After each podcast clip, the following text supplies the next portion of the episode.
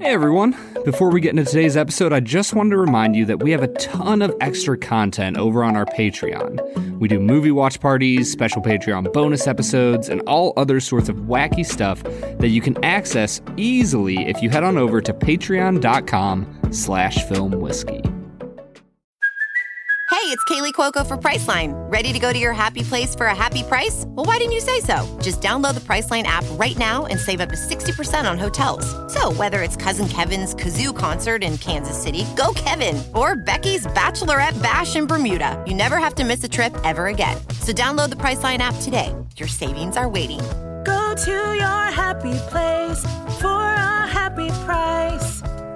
Go to your happy price, Priceline. On today's Film and Whiskey, we are hanging out with the one and only Andre Hueston Mack. You might know him from his YouTube videos with Bon Appetit, which have amassed hundreds of millions of views, or maybe you've dined in one of his many restaurants. We're going to talk with Andre about his history as a sommelier as well as his favorite movie. That's all ahead on Film and Whiskey.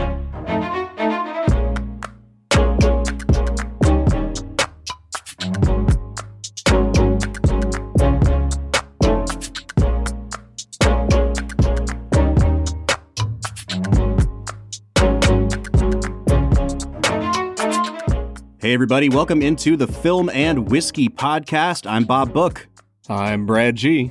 and we're coming at you with another special bonus episode. Bonus episode.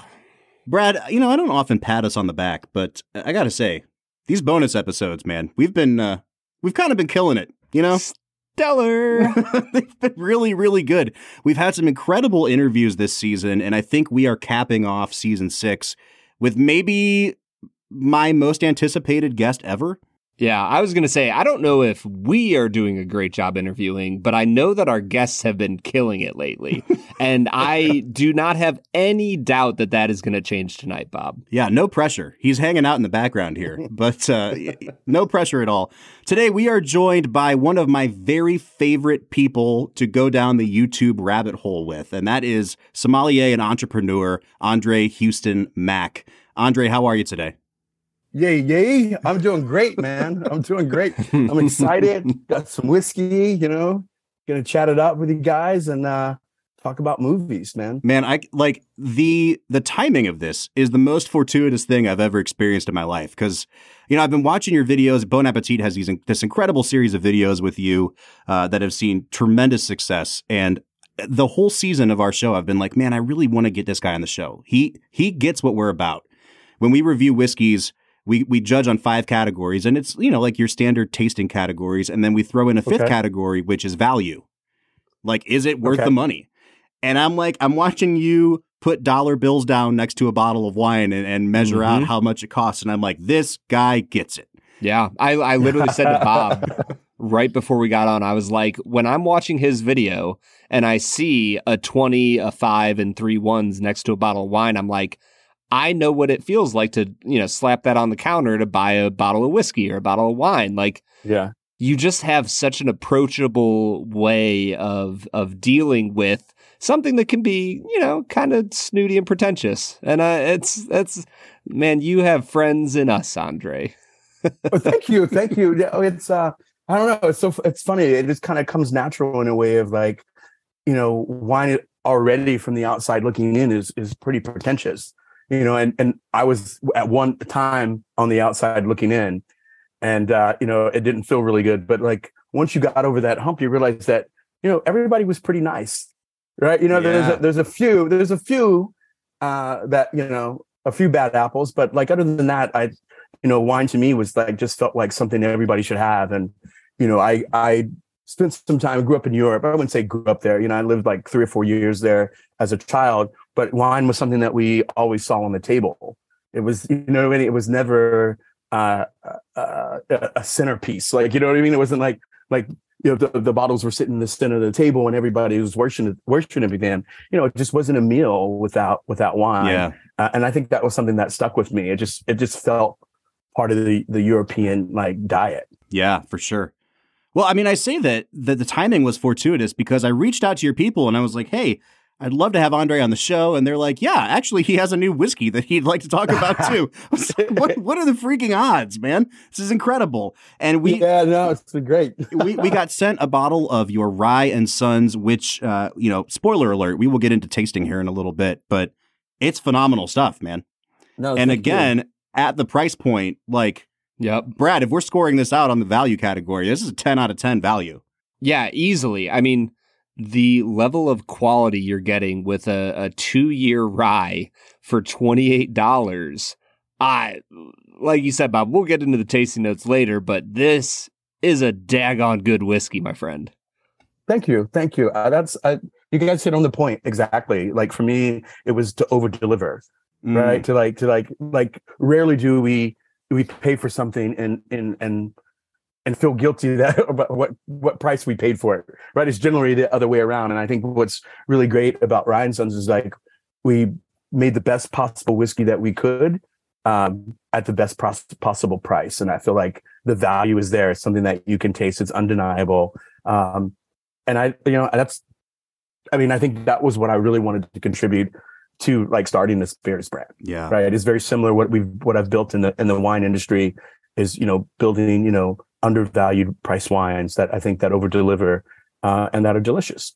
Well, yeah, Andre, let's talk a little bit about that history. You know, I was just watching a, a, video of you today to prepare when you were giving a TED talk, and you talked about how your first job was at McDonald's. And, yeah. and once again, I was like, this is my people right here. Like, tell, tell us a little bit about the journey from McDonald's to internationally renowned sommelier. Yeah, it's, it's pretty, funny and remarkable to kind of look back on. You know, I'm not a big reflections guy. Yeah. Um, but yeah, I think um, my first job was McDonald's. I was 16. I needed I, I needed a job. I lived uh, right. It was right around the corner from my house by SeaWorld. I was living in Texas. And yeah, it was this. It was an interesting thing because I actually wanted to work the cash register, and they were like, "Oh no!" It was kind of like a weird felt like a weird sexist thing where it's like only the girls could work the cash register and I had to like rack fries or some shit like that. Yeah. You know, so, uh, and you know, and I think that's kind of all what I kind of knew was just like was food and beverage, right? You know, so I worked there. I, you know, I worked at a place called Jack in a Box, right? Yep. Yep. Home of the ultimate cheeseburger. Yep. Uh, you know, it felt like those jobs were easy as I was like, you know, getting ready, you know, like in high school at Tellin, like not big of a commitment. Um, and then I started working at Red Lobster, which is you know, which is you know, I think they actually had wines on the wine list there. Um, yeah, I think they had three wines. They were all they were all white Zinfandel, right? So it was, it was pretty. It was pretty. It was pretty interesting, you know. Um, and you know, and I worked. I worked at Red Lobster for quite some time. I would probably say about, you know, about eight years on and off. You know, I moved to Oklahoma for college. You know, I didn't. It was interesting because like, I wasn't. I I I guess what I learned from those places, I would say they weren't really great food places in, in the sense of where I ended up.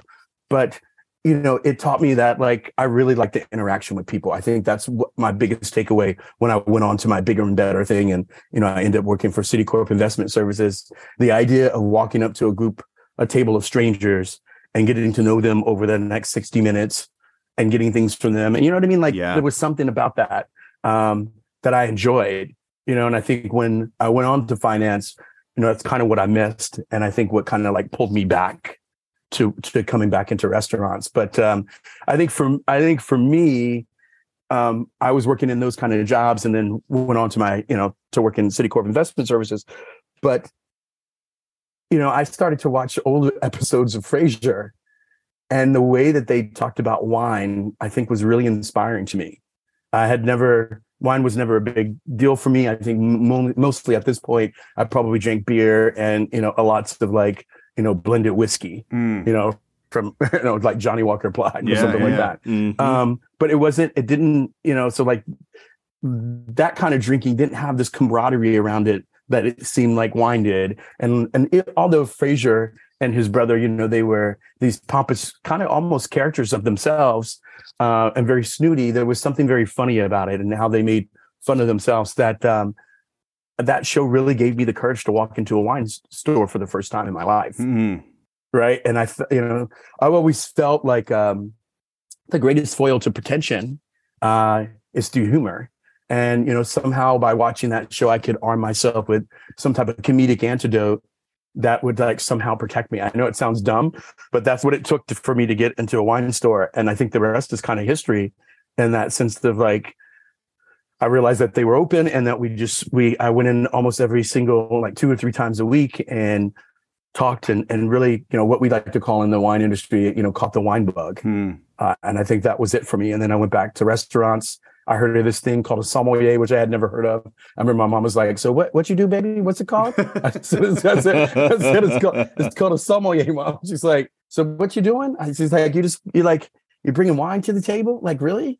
You get paid to do that? You know?" It was like something, it was something like that, and uh, and that was it. You know, and I think you know I moved kind of fast. I think after you know within 18 months of really getting into wine, you know, I was you know I was a sommelier at the French Laundry Wow. you know, at the time was considered the best restaurant in the world. So I talked a little bit about uh, this TED talk of yours that I was watching earlier today, and you talked a little bit about your first line of wines called uh, Mouton Noir, which translates to black sheep, and how you embraced that role or that title of black sheep. Yeah. And you know, we, we were talking right before we pressed record about, you know, if I can call it your brand. Like you're just you're Yeah. just a super approachable guy, and I think that's that's the hook is that no one feels condescended to when they're talking to or learning from you. And I guess my question then is like, do you think that your ability to keep things approachable, even at such a high level that you're at now, can that be traced back to you being kind of a, a wine outsider or a black sheep? Uh, I think so. Yeah. I, I think not growing up with it. Uh, and, and also like really understanding where I come from. Yeah. You know, you, you know what I mean? Like, you know, um, I just recently found out I turned 50, you know, that I was in foster care. Hmm. You know, you know what I mean? Like Hmm. earlier this year. Wow. Like, you know what I mean? Like, so I don't, you know, I never came from a place, a lofty place of wine, but it was something that, you know, something that I, I respected and understood. But also I think I understand talking to people and, and there's a certain way to talk to people. yeah. Uh, you know what I mean? for And I sure. think, you know, yeah, Yeah. And everybody thinks that it's supposed to have like an ascot on or something like that. But like, that's not it. I'm a, you know, you can be a regular guy and, and, and appreciate wine. Uh, and I think I've always challenged the status quo in that by just showing up. Yeah, I mean it's it's so easy to be intimidated by what you perceive about people and yet when you sit down if you're able to find something that you like that they also like man Uh-huh. it doesn't matter how much money they make versus what you make what city they're from versus where you're from like man if you guys both like wine and can com- you know compare notes and enjoy your time together drinking wine then all of a sudden you're on an equal playing field and, and it feels like you are just out there leveling the playing field of you know the world of wine for so many people Yeah, it's been pretty remarkable. Um, you know, just the feedback, you know, we've gotten of like people, you know, people had somebody just traveled from Hungary to come to the restaurant to bring me a bottle of wine and to, you know, maybe catch a glimpse if I was in the restaurant. Wow. You know, like so it's it's definitely resonating with people and connecting with people, you know, people who aren't really into wine. Right. I think someone was like, I don't even drink, but they, you know, they they consume the content. Uh you know, I think uh, I, I'm. It, it, it feels good. I think I'm pretty fortunate in that way uh, that you know people are re- are responding to it.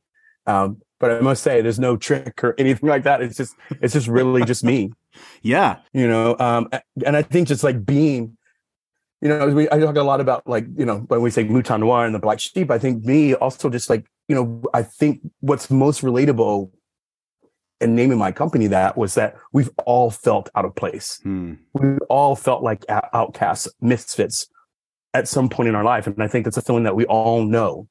And I think for me was like, why don't I just embrace what makes me different?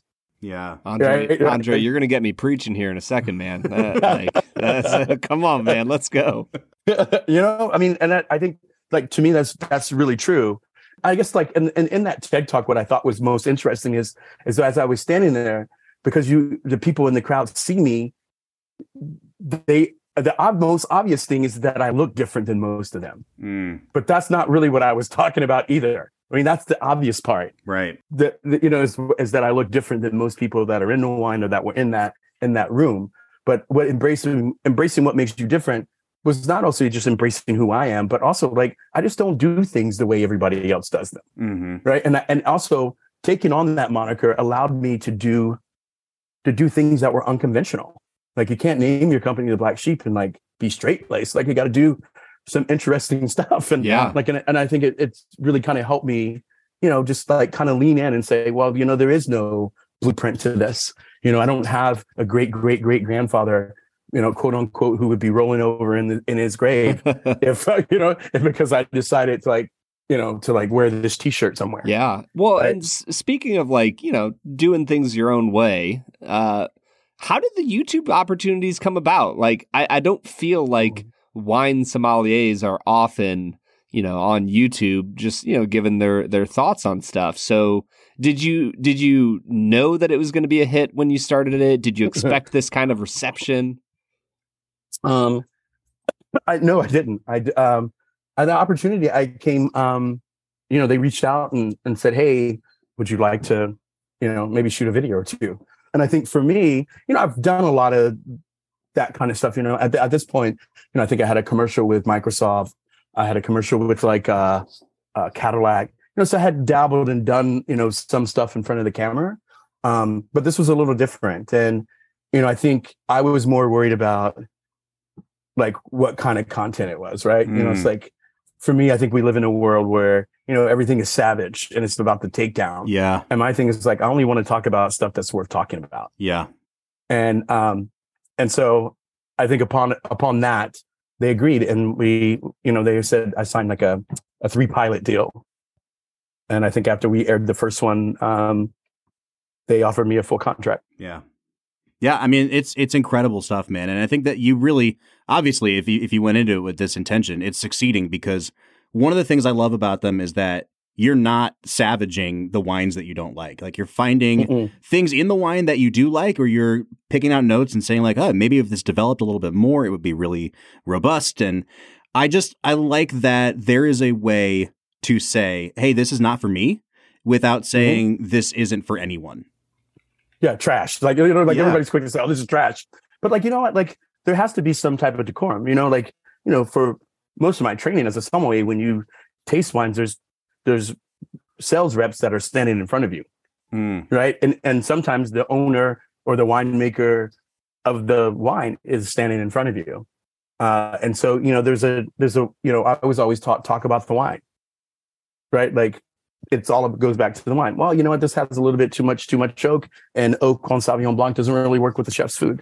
Hmm. Right? You know what I mean? Like, so it's Yeah. like there's ways of being able to do that. And I think I just kind of carried that over. You know, um, it's always you know what's interesting to me is like you film them and they're, you're in an empty room, Ye- right? You, you know what I mean? So it's like Mhm. so. And it's like the camera guy, you know, like you're trying to crack some jokes and like nobody's laughing and shit, right? So you're like, like, bum, bum, bum. all right, guys, I'll be here all week right. you know make sure you tip your waitress and, and, and so it's like oh and then and so then now the video comes out and then like it- it's still kind of empty in a way right? Because all you see all i see is the views.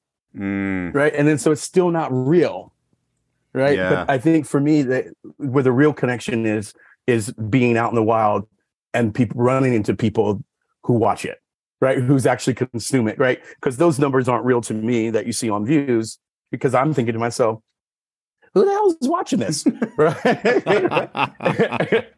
And you know and here it is you know you had a you know i was at a bar a guy walked uh, uh, he was grabbing pizza he was a patron walked past me and then came back and was like hey you know he works at a, a, a one star michelin restaurant in brooklyn and he he's like i like your videos have taught me so much. He works there. Wow. and he's like the industry people are watching it uh, which i you know which are interesting like uh like that makes me feel good. Like is you know what i mean? Like and i try and that was like so that's why i try to keep it professional and and that way because like you know not only are like novice like looking at this uh, content but it is also being consumed by people who are in the industry uh, uh and that feels good to me Yeah. you know that like that's the payoff i think for me is is like you know it's touching world world people in the world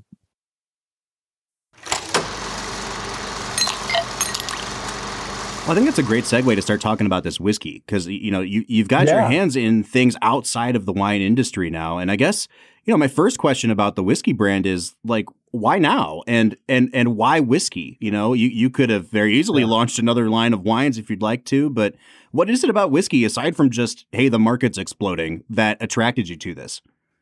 Yeah, you know, I mean, and, and just to be honest, like I felt like I felt like it was over, right? I Mm, was like, yeah. I was like the market. I was like, isn't it, it seems pretty saturated. Sure. Like, Mhm. you know, so I was like, oh, maybe I missed that boat. Like, whatever. Like, you know what I mean? Like, it wasn't like I pine. I was I was gonna pine over it. It was just like how the opportunity came.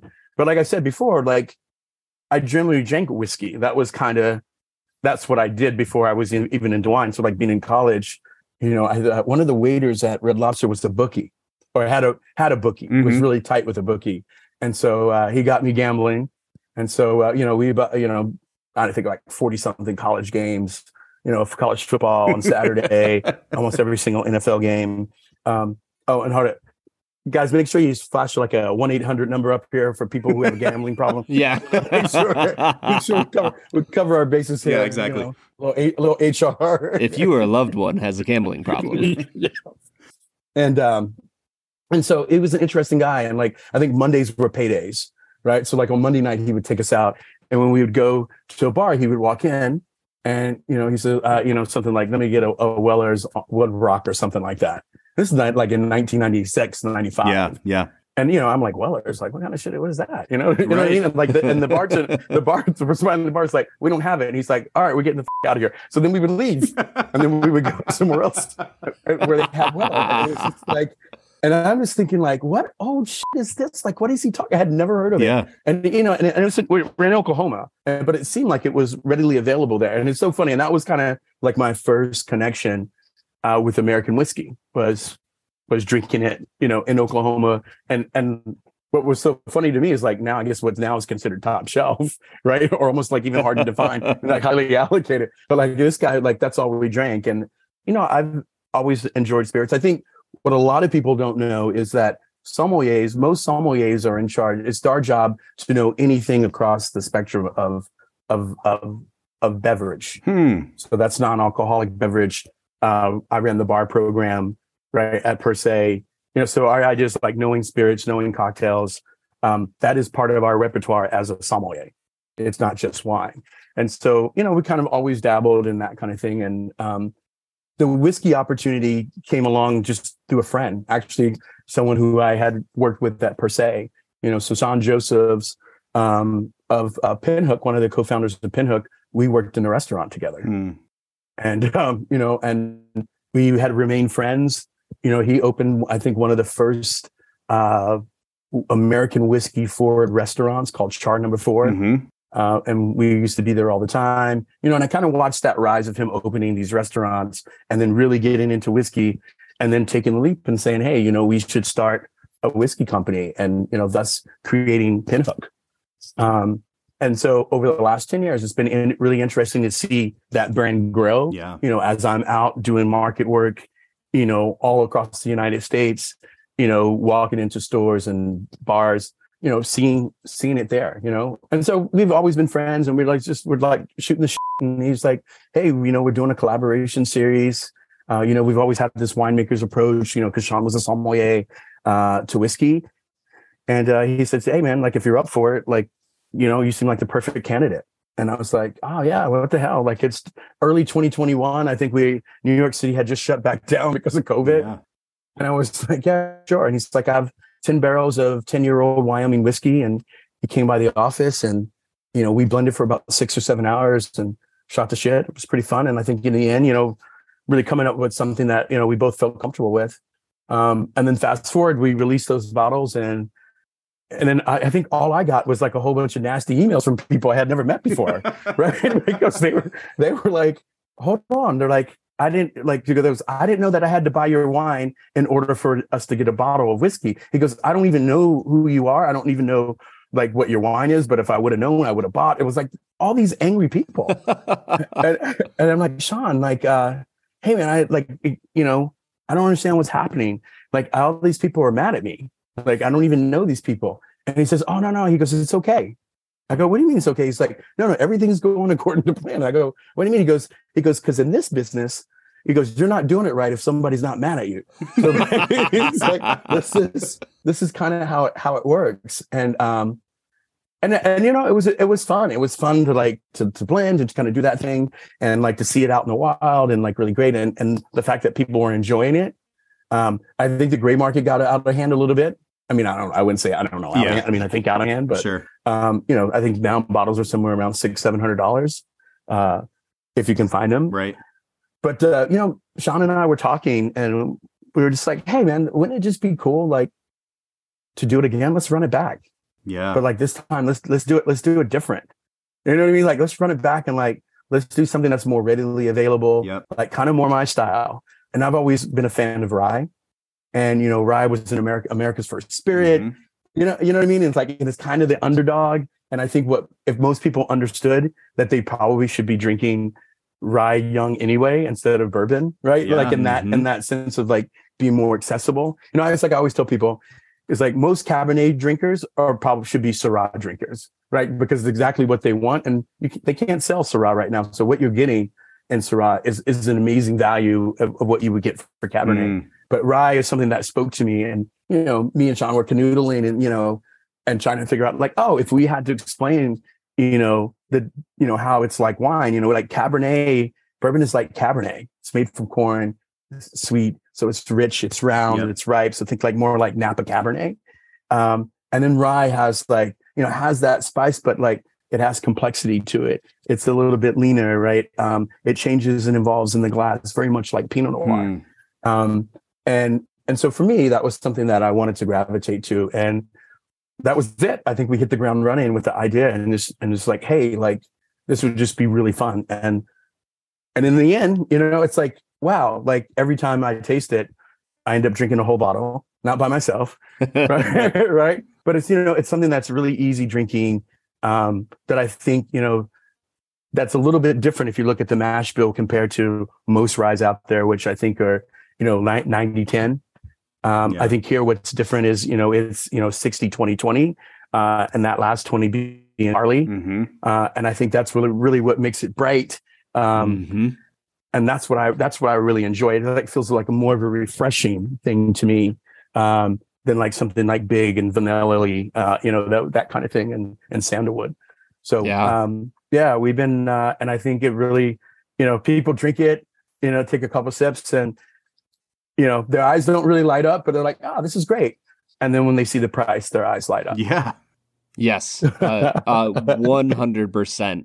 And I, I just have to say, Andre, I have been preaching the gospel of rye since nearly damn near day one on this podcast. It's and love literally, my friend the other day said he was over drinking a little bit, and I gave Mhm. him your Rye and Sons, Mhm. and he looked at me and he goes, "Damn it, Brad, are you turning me into a Rive guy?" And I was like, "That's right, I am." yeah, no man. Every now and then, every now and then, we have whiskeys on this show that you know I like to refer to as almost like gateway drugs. This is a gateway rye, and I say that in Okay. in that you know I'm a guy who leans more towards bourbon than rye. Brad likes rye a little bit more than bourbon. You know, if it Mhm. all is going to wash out, and the the notes on this are reminiscent enough of bourbon that I think if you're trying to dip your toe into rye, it's perfect for you. But then it also brings that, like you're talking about, that big, bold complexity. There's tons of pepper on this. Like it has everything you want in a rye, but it also is, it's just like, it has these big open arms that's like bourbon drinkers. You will find rest and solace here. Like it, it's just, it's a wonderful gateway rye. Yeah, I hope so. Like, I think, you know, I was trying to explain the other day, it's like for new whiskey drinkers, I feel like it's a big bear hug. Mm-hmm. Like, you know, it's like, come on in, you know, this is something a little bit different, but like that gets you started. Like, you might stay here at this station, but you might get on the train and go all the way to Bourbonville, right? You know what I mean? and for and for like the seasoned vets behind the bar or, or seasoned drinkers, like you know, you got like your secret dap and handshake, right? Everybody's like, yo, like you know what I mean? Like this is like this is great. I feel you on this, right? Yeah. Like like you know, and that that to me like feels great. Like I feel like that it like straddles the line, and I think you know when we thought about packaging and that kind of stuff, to me it just felt like you know let's let's be more fun and you know black and white and something totally different than like the old kind of I, I, what do I call it? I call it like Manila, like all it like there, no one uses white. They use like old Mhm. paper, Yeah. right? Like, it's like Yep. Manila, Yeah. like Manila kind of thing. Um, and so yeah, we just wanted to do something that like felt uh different and and taste, right? Like I feel, and also I feel like to talk about packaging, like sometimes you know people say that it, that really takes away from the art. Um, I don't, right? I think like there's generally something about packaging that I think that resonates with people. Did you design the artwork for this? I did not. Okay. Um, we worked we worked with an artist, uh, Chris, uh, that the people at Pinhook like uh, put me onto, and I thought was really great. He did these extraordinary, very detailed uh, drawings with a pencil. Uh, that if you look up close, you're like, wow, that kind of looks like a black and white photograph. Mm. Uh, and so there's lots of details in the sprig of rye, uh, and you know, um, and then there's a cartoon hand there. You know, to me, it's like, uh, you know, it's like I'm not taking. You know, what's really serious about this is the rye, right? That's where you see the detail. Um, you know, the cartoon hand is to me is more about just you know having fun. You know, like Yeah. holding on to my trying to hold on to my youth, right? right. Well, and a and a cartoon hand could be anybody. It- you know what I mean? Like it could Correct. be anybody reaching for this bottle of rye. Right. Well, originally, I think the thought was the thought was my kid, but I think we can't say a child's hand. So, so we My seven year old reaching for the bottle of rye.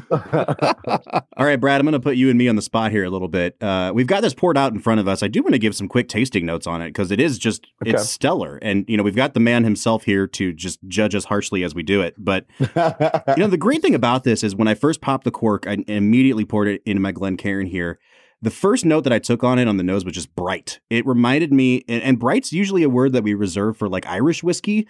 It, It's mm-hmm. some, it's what we normally get when we talk about getting melon on the nose, and I got quite a bit of like cantaloupe, a little bit of pineapple on the nose with this.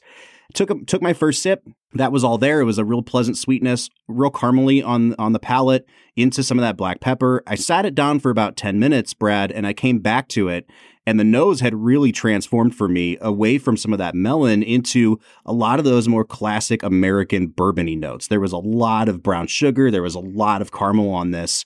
I loved that this was kind of a shapeshifter in the glass. Yeah, for for me on the nose, I felt like it was almost like like a buttery frosting on top of like an almond cake Hmm. that just it was a little bit nutty with all sorts of rich, you know, creamy butter.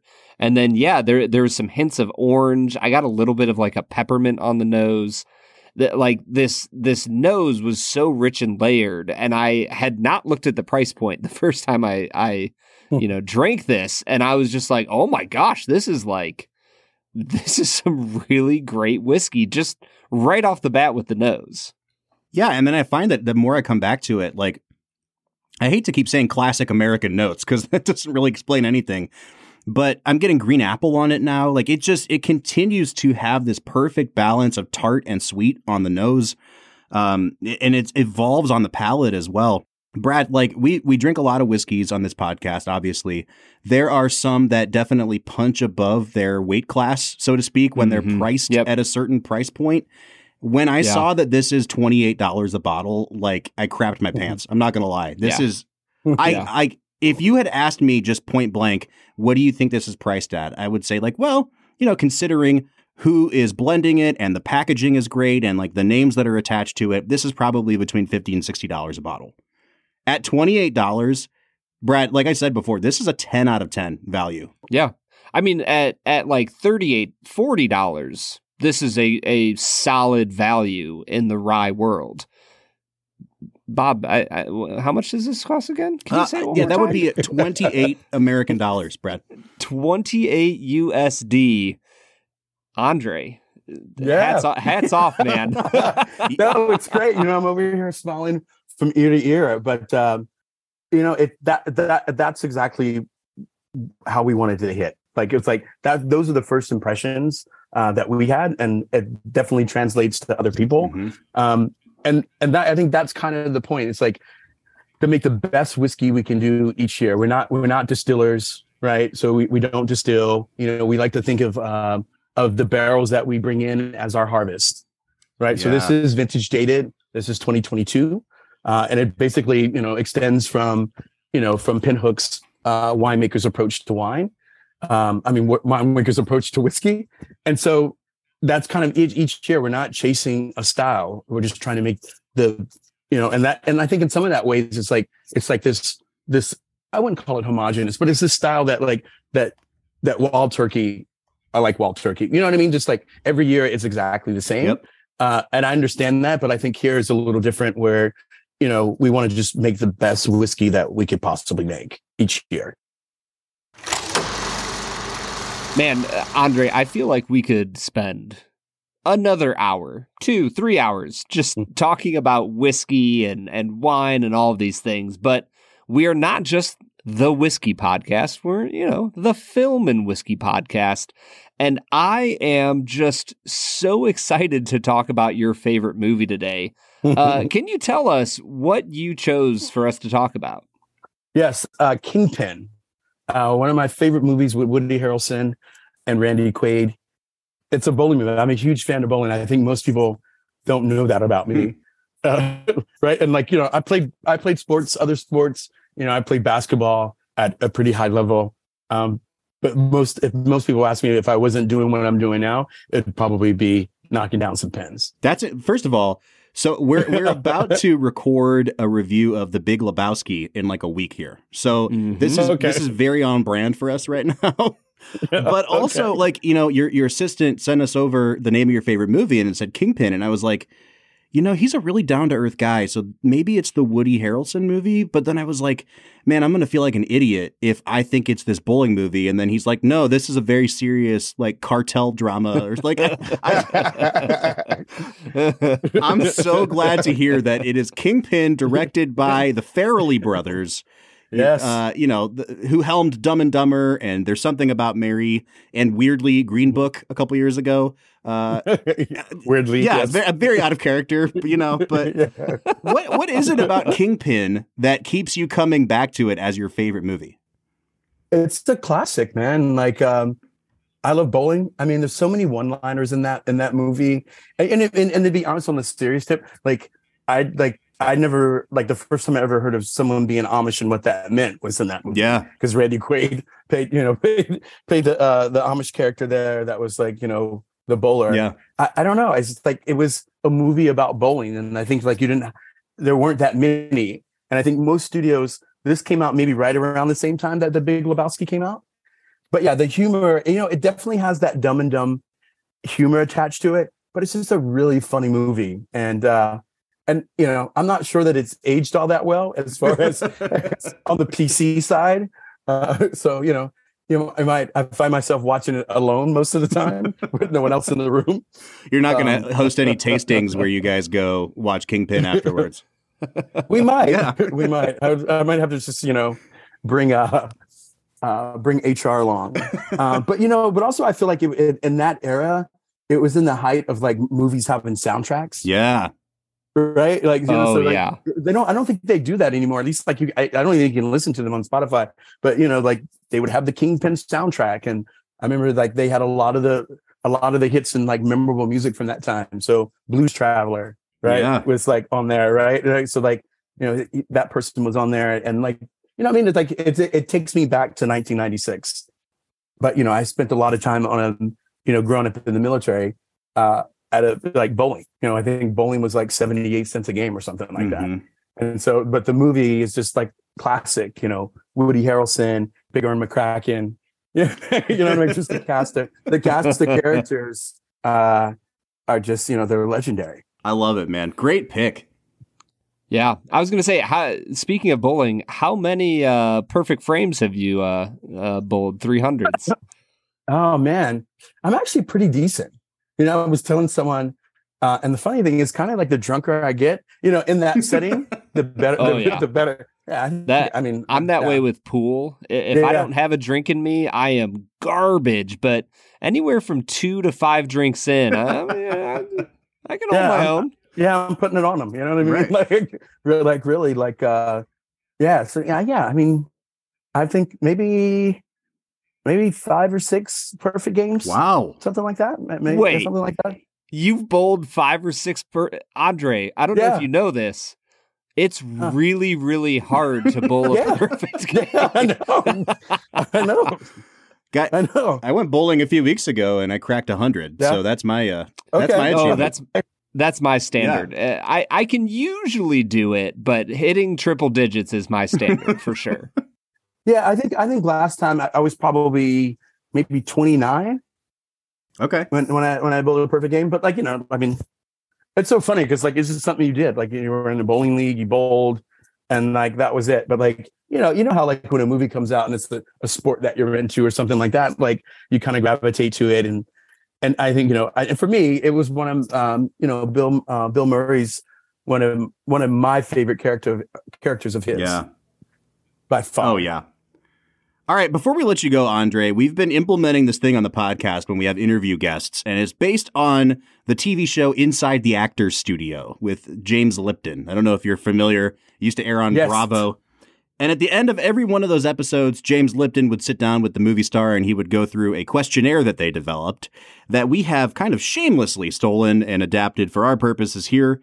Mhm. We're calling it Inside the Whiskey Studio. So we've got about 10, 12 questions for you, kind of rapid fire.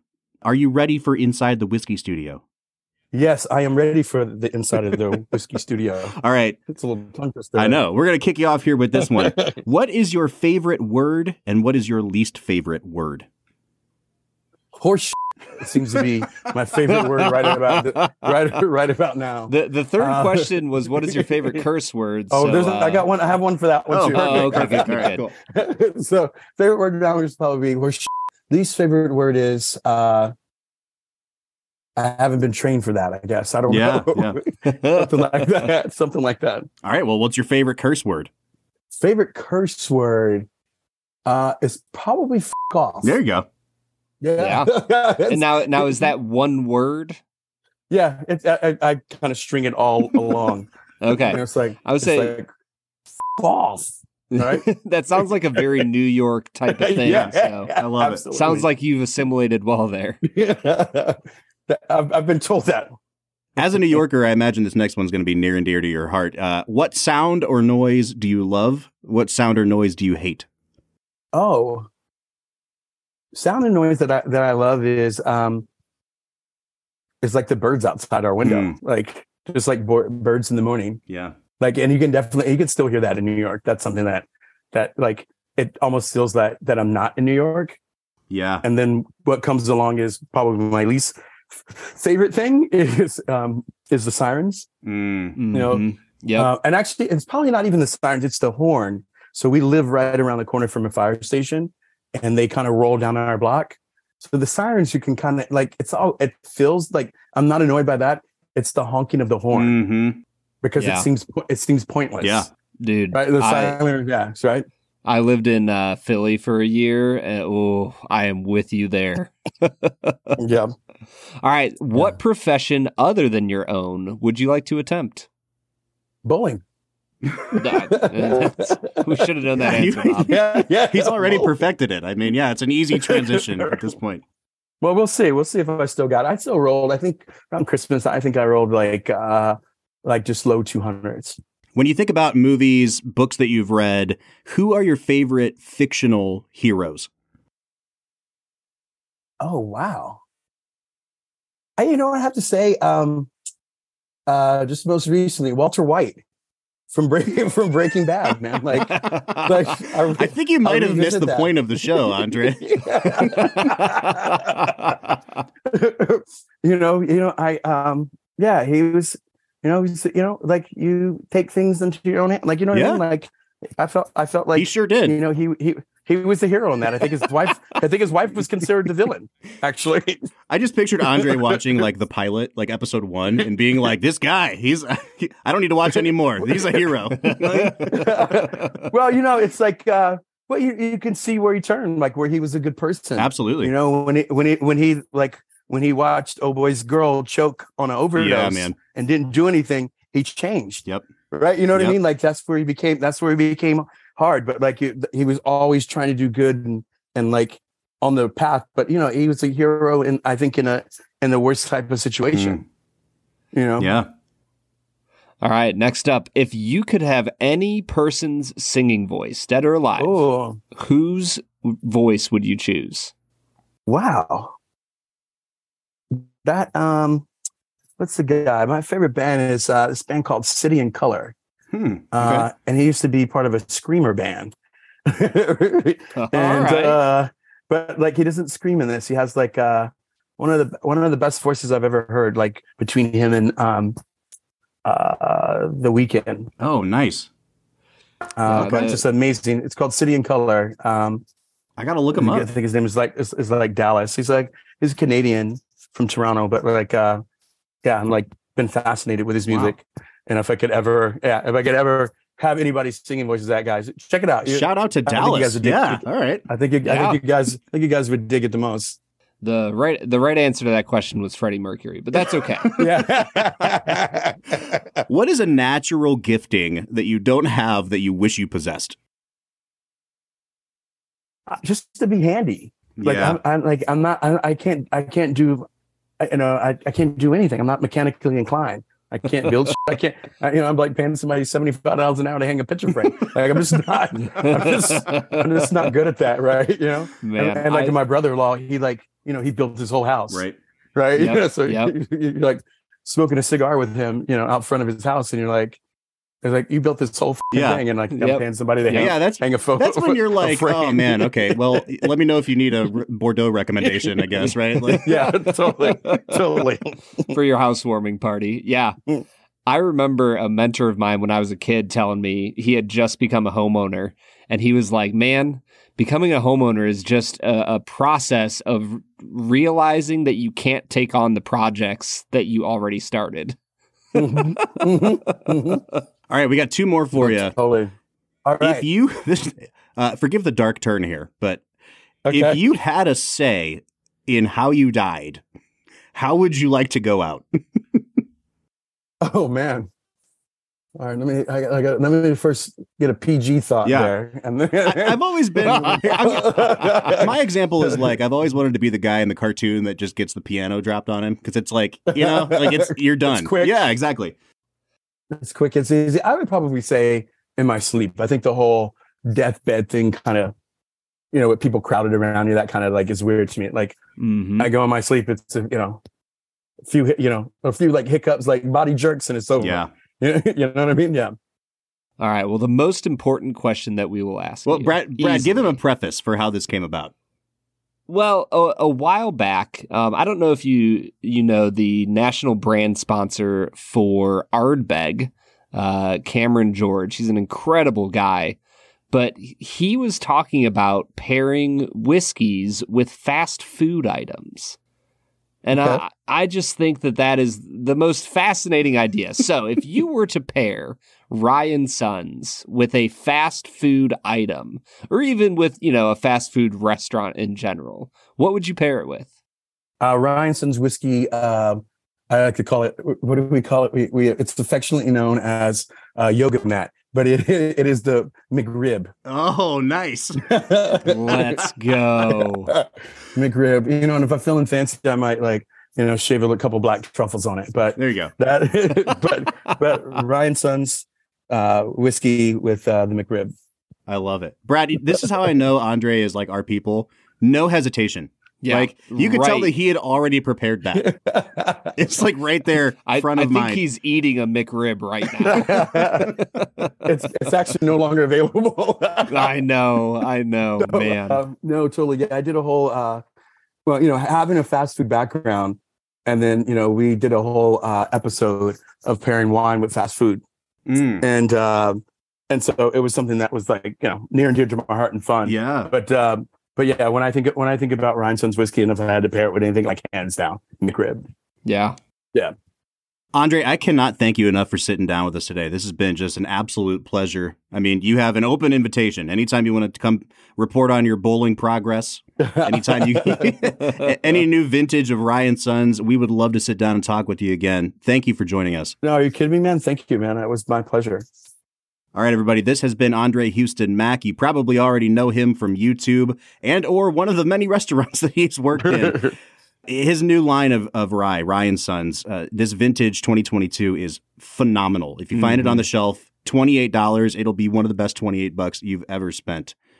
Brad, I don't know if you agree, but uh, I am Oh. I'm going to go through my bottle real quickly here. Yeah, I will be sharing it with all of my friends. So yeah, it, it's Thank an you. incredible whiskey. All right, everybody, we will be back on Monday with another regularly scheduled episode, but until then, I'm Bob Book, I'm Brad G. and we'll see you next time.